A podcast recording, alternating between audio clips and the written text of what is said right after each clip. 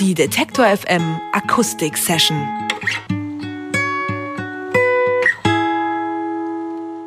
The Chap, das sind fünf Freunde aus London und Berlin, die zusammen seit mehr als zehn Jahren Musik machen. Sie vereinen Indie-Pop mit Elektronik, ein wenig Schrammelrock und einer großen Portion Ironie in den Texten. Zurzeit ist die Band um Johannes von Weizsäcker, übrigens Großneffe des ehemaligen Bundespräsidenten, mit ihrem neuen Album We Are Nobody auf Tour. Heute spielen The Chap in Leipzig und da haben sie es sich nicht nehmen lassen und sind noch mal kurz im Detektor FM Studio vorbeigekommen. Deswegen sage ich herzlich willkommen, The Chap. Welcome. Hello. Eure Songs sind leicht ironisch, ihr macht Quatschlisten im Tourbus und eure Live-Shows ja sind auch ziemlich explosiv, also was ich da so über Violinen gehört habe. Wie kommt ihr auf solche Ideen? Uh, we want to have fun, and uh, that's a good way of having fun. Blowing up violins. Yeah.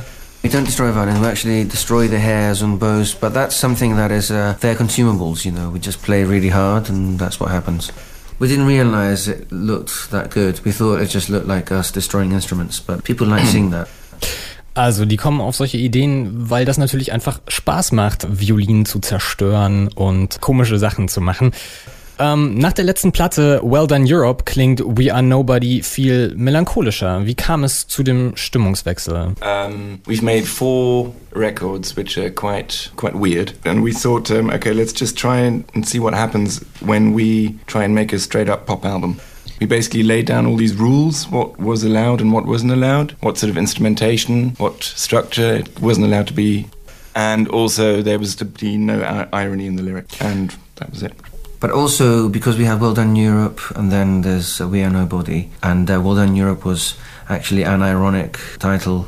We Are Nobody um, is quite uh, could you could say it's melancholic, but it also relates to how accurate that title was. Dieser Stimmungswechsel ist daraus entstanden, dass sich die Band zusammengesetzt hat und quasi Regeln aufgeschrieben hat, wie das neue Album klingen soll und dann auch wirklich danach verfahren ist und schöne Popsongs gemacht hat.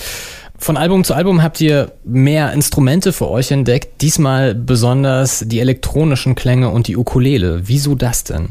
There's actually a lot less electronic sounds on this album than on any previous ones. It's mostly all guitar. It's very affected guitar. I guess it sounds like keyboard. Yeah. What was the, the other Ukulele. part? Ukulele. Oh, it just happened. that One of the songs was written on a ukulele and a demo was recorded and then it sounded nice and then we just kept it in there. There was no rule that said you can't use a ukulele. So. Die Ukulele ist so auf das Album gekommen, dass sie einfach einen Song auf der Ukulele geschrieben haben und das dann beibehalten haben. Und bei den elektronischen Klängen ist es tatsächlich so, dass die Gitarre einfach mit viel Effekten verzerrt ist und dann so ein bisschen wie ein Keyboard klingt.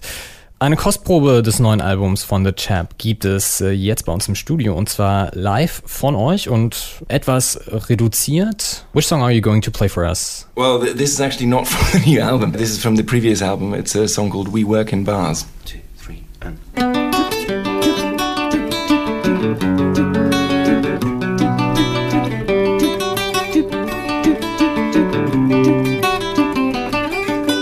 We met the blonde guy. He was with the bass guy. We had a